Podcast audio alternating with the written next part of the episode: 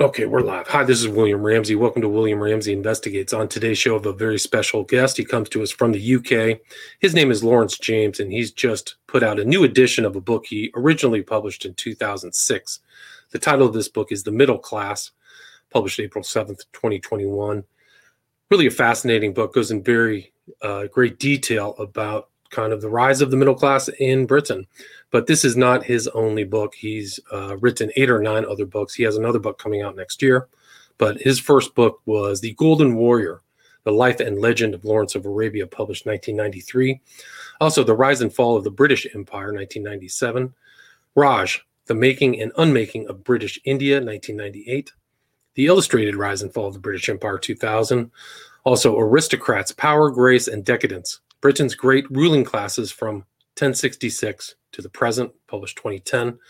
Also, The Iron Duke, a military biography of Wellington, published 2020. And also in 2020, Imperial Warrior, The Life and Times of Field Marshal Viscount Allenby, 1861 to 1936. He also has a new book coming out next year. Title of it is The Lion and the Dragon. It's about the relationship between Britain and China. So I'm looking forward to that. But again, we're going to talk about this book titled The Middle Class. So, Mr. James, are you there? Yes. Awesome. Well, thanks for agreeing to the interview. For people who may not have heard of you here in the States or not familiar with your books, can you talk about your background and what led you to write this book, The Middle Class? Well, my background is probably, first of all, I was born a member of the middle class. Um, was educated at York and Oxford universities. I originally did research on medieval medieval English history, and after that, I moved to the modern age, uh, writing particularly about the British Empire uh, and what might be called the forces which made Britain into the country it is now. Um, the middle class is one of them, the empire, uh, our rule over India, and our and Winston Churchill, who I've written about and as an imperialist. So these are the sort of things that make Britain the country it is at the moment. Right. So you have all of these very important things. And you write in this book, The Middle Class, that without the uh, ingenuity and vibrancy of the middle class, there wouldn't have been a British Empire. Can you talk about where it all started, where this the Industrial Revolution, where the background of it really went back to and its foundations in Britain? Well, the middle class appear. Uh, uh, someone defined the middle class in Elizabeth I's reign, and they said these were the men and to a smaller extent women who live by their wits. They are people who have some kind of special learning and they apply it. The doctor, the lawyer, the veterinary surgeon today, all these people we often go to them with our troubles, and they use their specialist skill to resolve these, uh, to make life easier for us. And at the same time, they are people of ingenuity. They are the people who invent and, above all, are interested in making money, whether trading or investing. They are a sort of dynamic force and they exist and make their living because of their education, because of their wit, their learning. And so they occupy they occupied a middle ground in English British society. Uh, at the very top was an aristocracy, which began life as a warrior elite, and below them are the mass of people who work with their hands. If you're in the middle class, you come home from your office, wherever you're working, with clean hands. If you're a member of the working class, you'll come home with dirty hands. You have to wash them. A very simple uh, way of describing the difference. But the no, please continue. Yeah, the the very important factor is the middle classes are made by education. They treasure education, and they try and perpetuate it in their children. Uh, that is why the middle classes are so keen on their children's education, um, because they see this as maintaining their status and their wealth. Right, and I think that was a very important aspect of your and theme in your book is the middle class ideal of status and maintaining that status. Can you talk about what external and internal things these middle class Brit- British people did to maintain their status? Well, uh, one's prestige, one's status, one's standing in society matters to them. A Victorian dog breeder wrote, "It is ordinary. It is not for ordinary people to keep a mongrel. An ordinary person has a mongrel. Uh, a member of the middle classes has a thoroughbred dog. It is status, and status is always expressed in objects, whether it's your horse in the past, or your carriage, or today your motor car, um, your house, where you live. These objects, and they're often quite expensive objects, define your position in society. Um, a Tudor judge, a member of the middle class, a lawyer, would always rise to the assizes on horseback with mounted servants behind him, fully robed in scarlet. And he was making a statement about himself. This is my position in the world. This is where I stand. Look at the rings on my fingers. Look at the dress my wife is wearing. Look at my house and its interior, its decorations. All these things add up to status. And, and people uh, are still obsessed with status. You watch tonight's television, look in the papers, look at the advertisements. They're telling us to buy such a product which will raise our standing with the rest of society. Right. So this status element goes all the way back from the beginning, really, uh, where you started in 1350. So you see these people wanting kind of heraldry, uh, gentility, tracing uh, their their ancestors back. Can you talk about kind of one of the the foundations of the rise of the middle class? This idea of work and virtue, and kind of the the Calvinist view that really I think was very influential in creating such a vibrant middle class in Britain. Yes, it is the it is the Calvinist view that the for the eh, middle class the most important part of the New Testament is almost that moment when Christ reveals the parable of the talents. These are something which each individual possesses, they're God given. If you don't use your talent, you are failing yourself and failing your God. So, developing your talent, your intelligence, and this the middle class would see their intelligence, their perseverance, their ability to absorb learning and apply it. These are their talents, and they are following, if you like, God's instruction in um, utilizing them to improve themselves. And they would add the rest of society. The lawyer would tell you without the law, there'd be chaos and anarchy. Therefore, here's a vital person performing a vital task. He still does. Right. So you saw that kind of uh, idealized person that they had to increase their knowledge, and you really saw it. I think, really from the very beginning there in medieval England, is this desire to obtain books, to uh, this remarkable high literacy rates. Can you talk about that kind of drive for knowledge that also was an important factor in the middle class? Uh, yes, it's a, it's important. The first uh, uh, essential thing is to learn to read and write in English or uh, probably in Latin as well.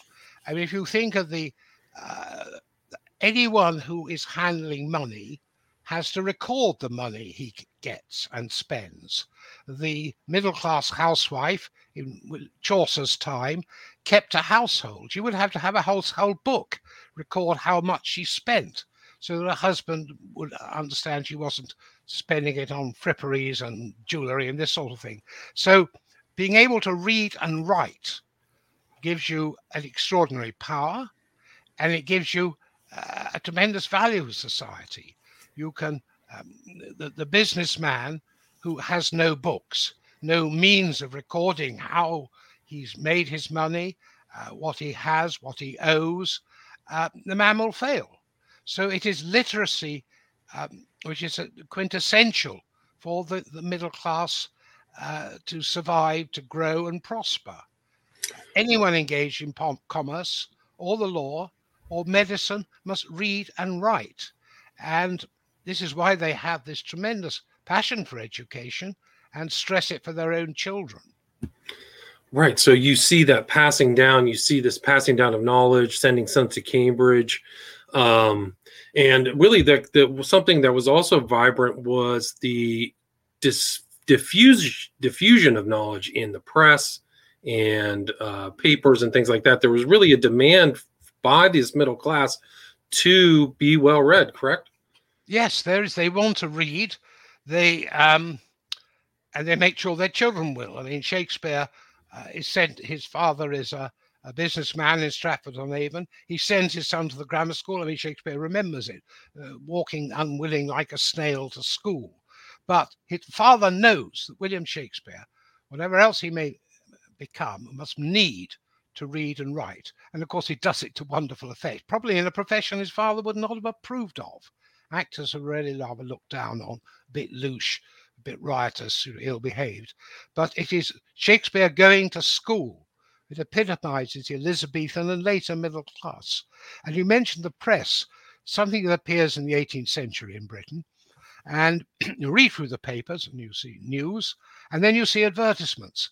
And these advertisements are always um, advertising wares to improve your status. Um, you will see an advertisement, say, for crockery. If you go to this shop, this uh, seller of plates and cups and whatsoever um, is also supplying to the aristocracy. You know, and you still see in London uh, a shop which uh, supplies Her Majesty the Queen uh, with cutlery, and the notion being that uh, if the rich and very powerful, those at the top, patronize these shops, then they must be very good. And so the middle classes are always looking upwards, looking at what um, uh, they look up at what are the rich and powerful, the, the, the titled ladies and gentlemen. Uh, Jane Austen's family would have perused the p- papers, and uh, Mrs. Bennet would have seen that um, the Duke of uh, uh, Carlisle or something is buying his silverware from such a dealer. therefore, this must be very good.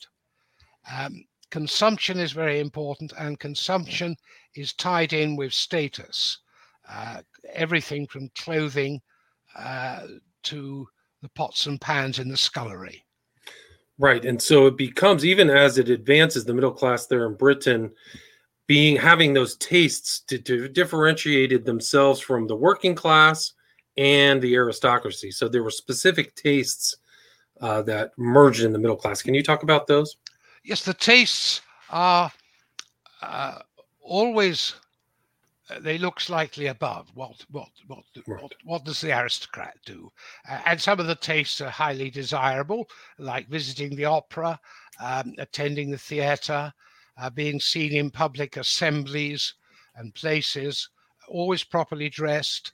Um, the clothing uh, is a statement of who you are. And at the same time the aristocracy are expected to understand quality.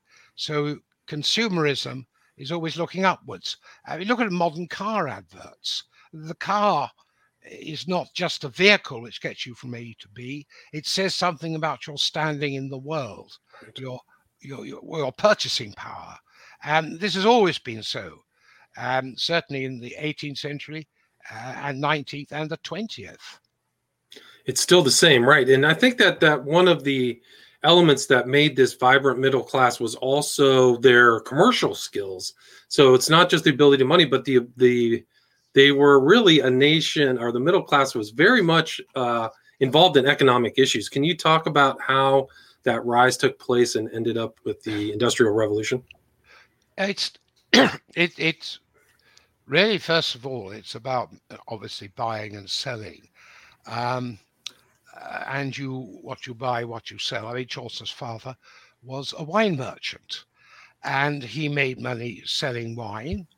And you have after you've uh, made your profits in business, you tend to I tend to, to to take them and invest them in land. Until the 19th century, land was the thing to possess. It not only gave you revenues, uh, rents, etc. It gave you a standing in the world. But the middle classes uh, were also developed a knack of trading and also investment. Uh, when you had a surplus of capital, uh, you transferred it somewhere else. A man in Charles II's London may have made a fortune um, selling coal, shall we say, which came from Newcastle and was sold in London to warm people's homes. And the money, his surplus capital, he says, well, what shall I do with it? I can invest it in land, but I could invest it in a trading company, East India Company, for instance, or one of the many companies operating sugar plantations in the West Indies. I put my money there, and that'll give me uh, an income. Um, and uh, this income will build up. So they uh, making money creates wealth, and when you have enough wealth, you can think about investment. And in the 17th, 18th century, Britain, there were two areas to invest in industrial development, uh, building of canals, later railways, coal mines, foundries, or sending it overseas uh, to, uh, first of all, India and uh, then the West Indian colonies, and then the United States. I mean, United States railways were built on money uh, invested by um, rich people in Britain. Right. So you see that middle class's influence in so many things. And what's remarkable too is the attitude of the middle class was uh, had this progressive view. Can you talk about their outlook and why it was essential to their growth? Um, their outlook. I mean, first of all, the middle class, uh, the wool merchants and the cloth merchants of medieval England, uh, were members of parliament. Every borough in England, a small town and city, sent MPs. So the middle, if you like, the commercial classes were always present in parliament. Um, they tended to be quiet. The, the big debates were sort of dominated by the knights of the shire, the landed gentry, but they're there and uh, they become, if you like, part of the government. They're prepared uh, as time goes by to criticize governments. Um, Parliament gets rid of two kings, Richard II in 1399, um, and during the Wars of the Roses, uh, Henry VI, Edward IV, and uh, Richard III. Uh, uh, um, and so Parliament's power increases. The, the, the middle classes join with the aristocracy in making the government of the country. And their attitudes vary. Um, they are obviously in favor of any kind of policy which will uh, make uh, Britain's commerce stronger. Um, they will support government which goes to war with France and Spain in the 18th century to increase the size of our colonies. But they're always very money wise. So if governments who spend too much are likely to get quite a lot of criticism. Middle classes don't like paying taxes. Um, they will vote, they'll be grumble about taxes, but at the same time, by the 18th century, they wish to be part of a prosperous, uh, powerful nation which is extending its overseas empire and offering further sources to make more money. Right. So you just see that activity, that kind of uh, buying and selling trading element. But it's also the the middle classes in Britain were remarkable in their their self assurance. There was something about them that they really w- thought they could do something and apply their talents and really succeed. I thought that was a a, a theme within your book and an interesting aspect of uh, the British middle class. Can you talk about more about? I mean, it's the it must be something based in the Puritanism or the Calvinism that they really thought that they could effectively put the capitalism to use. Yes, it is the. Um, they feel there is the making of wealth is a sign that you are a chosen person. Uh, these people, the strong 17th, 18th century belief in providence. If you succeed, this is a mark of God's blessing. At the same time, they are uh, their outlook is extremely flexible. Uh, they, they are on lookout for chance and opportunity. And when they see it, they weigh it, and they may often take chances. Um, the picture we get in The Merchant of Venice of waiting for your ship, uh, it may be set in Venice, the merchant waiting for his ship to come back from foreign parts, uh, anxious whether it's going to bring him a fortune or bankruptcy.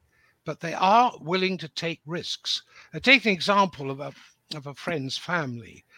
Uh, the middle class never uh, wealth tended to go from eldest son to eldest son. So the children of the middle classes, those who are not going to inherit the business, uh, they have to seek their own fortunes. And so you might find, um, thinking experience of a friend of mine, a grandfather aged uh, 18 in the middle of the 19th century is put on a boat to Cape Town in South Africa with a, a few pounds to keep him, and they say, You go there and see what fortune you can make. Right. So that's it. I mean, you're really sent out to make your way in the world and you know come back with with and money was a sign of uh, success at that time can you you have a section in your book as the middle class is emerging about kind of the associations that the middle class had in the late 18th century, early 19th century. Can you talk about how people spent their time as as uh, members of the middle class? Well, they're spending their time. This is up to individual choice, and the, the middle classes are always very emphatic. They are very individualistic. Um, they enjoy the entertainment which is provided for them, commercial entertainment, the theatre, uh, the ballet, musical concerts, uh, assemblies and dances, but they can pursue their own interests. And these are not just reading and study, but uh, causes in which they can um, use their influence and standing to sway the world around them, to change it. So in the 18th century, you have a lot of middle class men and women banding together uh, and demanding political change and political reform extending the franchise, or some moral cause, temperance, reducing the uh, amount of drunkenness in the country, or something on a far greater scale, uh, which is the abolition of the slave trade, in which they succeed. Right. Uh, and so that a man had not only a duty to employ his talents, but a duty, and a woman too, this is strong women's work here, uh, to remake the world or make it a better place not only for the middle class but for the rest of society. So you've got all sorts of, you know, society for the uh, um, re- reform of public morals, which was keeping the street free of muggers and drunkards and prostitutes. Uh, all these things they throw their, their, their whole body and soul into. Right. So you saw that during this this rise of the middle class, this desire to suppress vice, uh, make social changes for the better too, which I think was a vitally important element of that success and their their ability to kind of make those changes. Can you talk about how the middle class developed as as uh, the 19th century progressed with other challenges that took place uh, and interpretations, really like the way Marx interpreted the middle class in the UK? Well, the middle class um, they see themselves as the most responsible, um, clear headed section of society. Um, they see that there is much to be done, whether it's and they can do it because they dominate local government. The great cities of Manchester, Liverpool, Birmingham are run by Edinburgh, Glasgow, are run by the middle classes. So they can build public libraries, um, pave the streets, install gas lighting, uh, all these things which are for the betterment of humanity. At the same time, they're aware that industry has created an enormous working class. It tends to be, uh, they're slightly frightened of it. It can be very frightening. Uh, than the mobs which appear, sorry, the mobs which appear, the working classes must be, first of all, restrained and then taught to live sober and godly lives and improve themselves. If you like, imitate the middle class. Uh, it is uh, the middle class um, uh, set up a savings bank so the working man can put his money away and save it. The middle class is great believers in thrift, not all of them, but quite a lot were, and therefore pull himself upwards. And they had there was an organization called the Charity Organization Society in which you not only gave money, but you walked and visited, walked to and visited the homes of the poor. You spoke to them. You gave them moral advice. Um, and if you lent them money, you expected it to be repaid. Uh, in a sense, it was trying to, uh, they were missionaries for the uh, morality of the middle class. Self help, thrift, and sobriety will bring you happiness. And and of course, everyone knew that the great two great problems of Victorian urban life were prostitution and drunkenness on a scale which I think today we still can't imagine. Can you talk more about that? That was right around the 19th century, correct? Yeah. Well, it's it is a sense that um, as the, the, Industrial Revolution and its great overseas commercial successes give the British people a very strong sense that they are a chosen people. They are the agents of providence. And not only must they um, uplift people abroad, uh, abolish slavery, uh, but they must also remake their own country into a godly, upright, and moral state. And this meant alleviating poverty, not by throwing money at it, by, but by making the poor responsible, just like the middle classes. The poor must make their own destinies, but they needed very intense guidance um, from above. And so you had the, uh, the, Victorian lady visiting the working family, um, praying with them, trying to guide them towards church, try to uh, help the wife reform her drunkard husband. And uh, this may seem highly emotional or melodramatic, but uh, the drunkenness, uh, say the murder of uh, wives by husbands, which was usually caused by drunkenness, was fairly common in Victorian England. Remember Oscar Wilde's Ballad of uh, Reading Gaol. The man about to be hanged has, in a drunken fit, murdered his wife. And so you could see that the Victorians would read a story like this and say, "We mu- this is something we must do something about. This is what God tells us to do." Right. So you really saw that change, and there was kind of a rise of evangelicalism. You write about how uh, there was almost kind of a stuffy kind of Christianity that really wanted to impose its will upon certain members uh, members of the middle class in that society. Um, it also was fascinating. Like you saw the in the architecture and what was built, the patronage of the middle class really made an impact upon uh, the cities of the of Britain, correct? Yes, yes. The middle classes, um, it, the ruling classes of say Manchester wanted their city, and they deliberately looked back to Athens and Rome, these great civic cultures, and they wanted to make their cities. Uh, they preferred, on the whole, the Gothic to the classical style. The classical style tended to favor the aristocracy, but they wanted to, them to be memorials of the vibrant life of the city and to remind people that although they made their money from trade and investment, they were cultured men, men who appreciated fine art and exquisite buildings.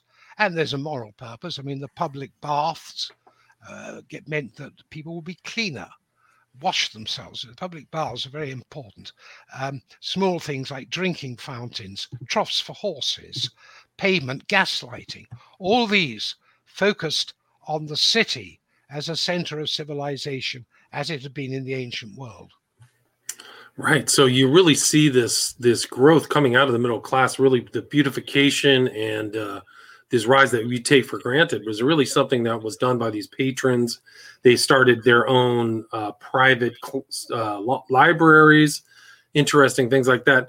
Can you talk about also kind of how the uh, origin of species? You talk about Darwin and the public schools. Can you talk about their impact there at the 19th century? Well, the, the middle classes have a great faith in education. Uh, uh, they want their children to be educated so that just just to maintain their status and preferably go further upwards in standing in society so the the alternative there were alternatives there the local grammar schools which there are a huge number scattered about the country or they could go to the public schools these were fee paying schools Many were founded in the Victorian people, deliberately period, deliberately for the middle classes. But they wanted their children. The old public schools of the 18th century were real riotous places, disorderly, uh, heavy drinking, violent. Uh, the new public schools, thanks to Dr. Arnold at Rugby, were places of soberness, godly learning, in which the young middle class boy and later his sister would learn uh, the, their duties as respect, respectable citizens and also pick up the qualities of manliness, um, Christian fortitude, play sports, uh, cricket, rugby, uh, so they're both physically fit, strong, um, and self discipline. Sport is a discipline of a kind, play by the rules. And this notion of Christian manliness, which the late mid and late Victorian public schools sold, appealed to the middle classes. They didn't want to go to them to go to the old style public schools in which the boy would learn uh, to drink, um, to chase girls, uh, and enjoy bad company. No, they were there for a kind of great moral education. Um, and this was best carried out on the playing field, in the classroom, and above all in the chapel. Right. So you see that sobriety, and how does the middle class adapt to the 20th century? How does that progress in the well, later chapters? It, it, it's going to undergo all sorts of revolutions. The first revolution of the 20th century is that by 1900, uh, by 1918, Britain has become a democracy in which uh, a great um, proportion of male and female population can vote.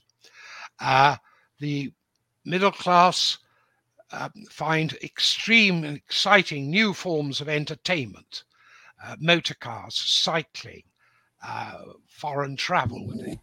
And the middle class have never had a better opportunity to enjoy themselves. And this continues to go on.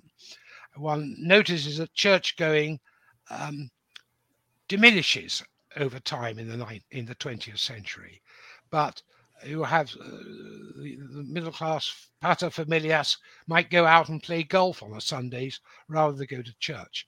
Um, the middle class is also to the forefront in uh, two world wars. Um, a very instructive uh, film and play, uh, This Happy Breed by Noel Coward, comes from a lower middle class family in London. And his lower middle class uh, figure stands up and says, It's up to ordinary people like ourselves to keep things steady. And another film of the period, Mrs. Miniver, which is about an upper class lady in the countryside, shows how in wartime two members of the middle class do their duty, uh, perform it patiently, honorably, and patriotically. So they are drawn into these two great upheavals which uh, transfer the country. And at the same time, their numbers are increasing. Um, the number of clerks employed in offices of government offices, but more commercial offices, banks, in, uh, solicitors, um, insurers, means that the middle class is expanding, particularly its lower levels, the clerical level. So their numbers are increasing. Uh, they do in two world wars uh, try attempt to do their duty. They see themselves as rallying society keeping it steady in Noel Coward's words. Right. And at the same time, there is a, a, sort of loosening of the Victorian corsets. Uh, people are more frank, more open. Um, people speak about sexuality. Uh, the 1920s was seen as an era by some Victorians as one of decadence, but you know, with the uh, Charleston uh, liberating dances and uh, nightclubs uh, there's a lot more entertainment going on. There's a lot more freedom, um, a lot less stuffiness, and the middle class embrace this on the whole. The older generation, you know, poo-poo it. They hold their breath and say, "No, no, it's not right. It's wrong," but it's unstoppable. And th- then the motor car comes along, and the motor car um, gives a new dimension to life for the middle class. Uh, Henry Ford's popular motoring Austin in the 1920s means you have this new. And by the 30s and 40s, the household is changing because the middle class wife is being liberated by domestic chores, by washing machines, hoovers, and so she has a greater freedom than her mother or grandmother. So there's a sense of liberation going on. At the same time, the middle classes are um, still earning money, still getting on, still clinging to status. Um, you, you, your Model T Ford might be purchased by the bank clerk. Uh, the chairman of the company will have a Rolls. Right. So that's how it develops to World War II. Where do you see the middle class in Britain now, and how do you perceive its its future? Well, it's getting larger and larger. Um, the industrial working class, people working mines, shipyards, iron steel foundries, are diminishing in number. Uh, by now, I think uh, at least 60% of the population are middle class. That is, they live by their wits. And the IT revolution has generated thousands, perhaps millions of middle class jobs, not only in Britain, but across the world. People who live uh, by their learning, by their wits. And these people, uh, this number of these people are, is increasing. So the middle class is, is more and more numerous. Um, they are also uh, sending their children to eh, university now. Uh, most middle class families expect their children to go to university. Um, if only uh, sometimes as a sort of finishing school almost, uh, broadening the mind, but more and more often in the last few years as a way of securing a job. Um, the notion of a job has changed. Uh, the middle class of the 20s and 30s thought of a job as something for life. But in fact, uh, there's no such thing as job for life. Someone may start in one profession and end in another. So this old fashioned flexibility is becoming more and more important. The middle class young man today may not know exactly what he might be doing in 20 years' time. His grandfather did. Right, but you still see that continuum, the continuum with kind of status, with yeah. obtaining objects. It started all the way back, you know, 15th century, 14th century to the present. Yes. But yeah, yeah, really a fascinating book. I mean, how would you like to sum it up before we wrap up? We're at about 37 minutes. Well, I think uh, I would sum it up as it's a, um, it's a sort of it's a biography of a huge section of the country, but it's made up of lots and lots of individual biographies of individual men and women, um, members of the middle class, and what they hold in common is, I think, um, uh, mixtures of self confidence, um, adaptability, and I think perseverance. I mean, there's still a Victorian virtue, but it's still with us. Right. You still see that today. I mean, it's really a remarkable story. And where's the best place for people to obtain the middle class? Um, well, I assume any good uh, bookshop. Um, I'm not very good on the distribution, but they, uh, I'm sure if you order one, it will turn up. I'm sure there's one on Amazon, and you can be contacted through your publisher, Little Brown, if people want to reach out or. Uh, yes, yes, to, do. I hear lots of middle class people telling me about middle class experiences. Um, and what's fascinating, the, the, the latest, and the middle class have had more and more hobbies and pastimes than ever they had before. And one of the most interesting one is, is so many of them are trying to find out about their ancestors. Right. That's the new thing, right? Ancestry.com. Um, yeah. yeah. And again, the title of the book is Middle Class, and it's a new edition, 2021. And the author again is Lawrence James. Thank you so much, Lawrence. Thank you, William. Oh, okay, stay there. Don't go anywhere.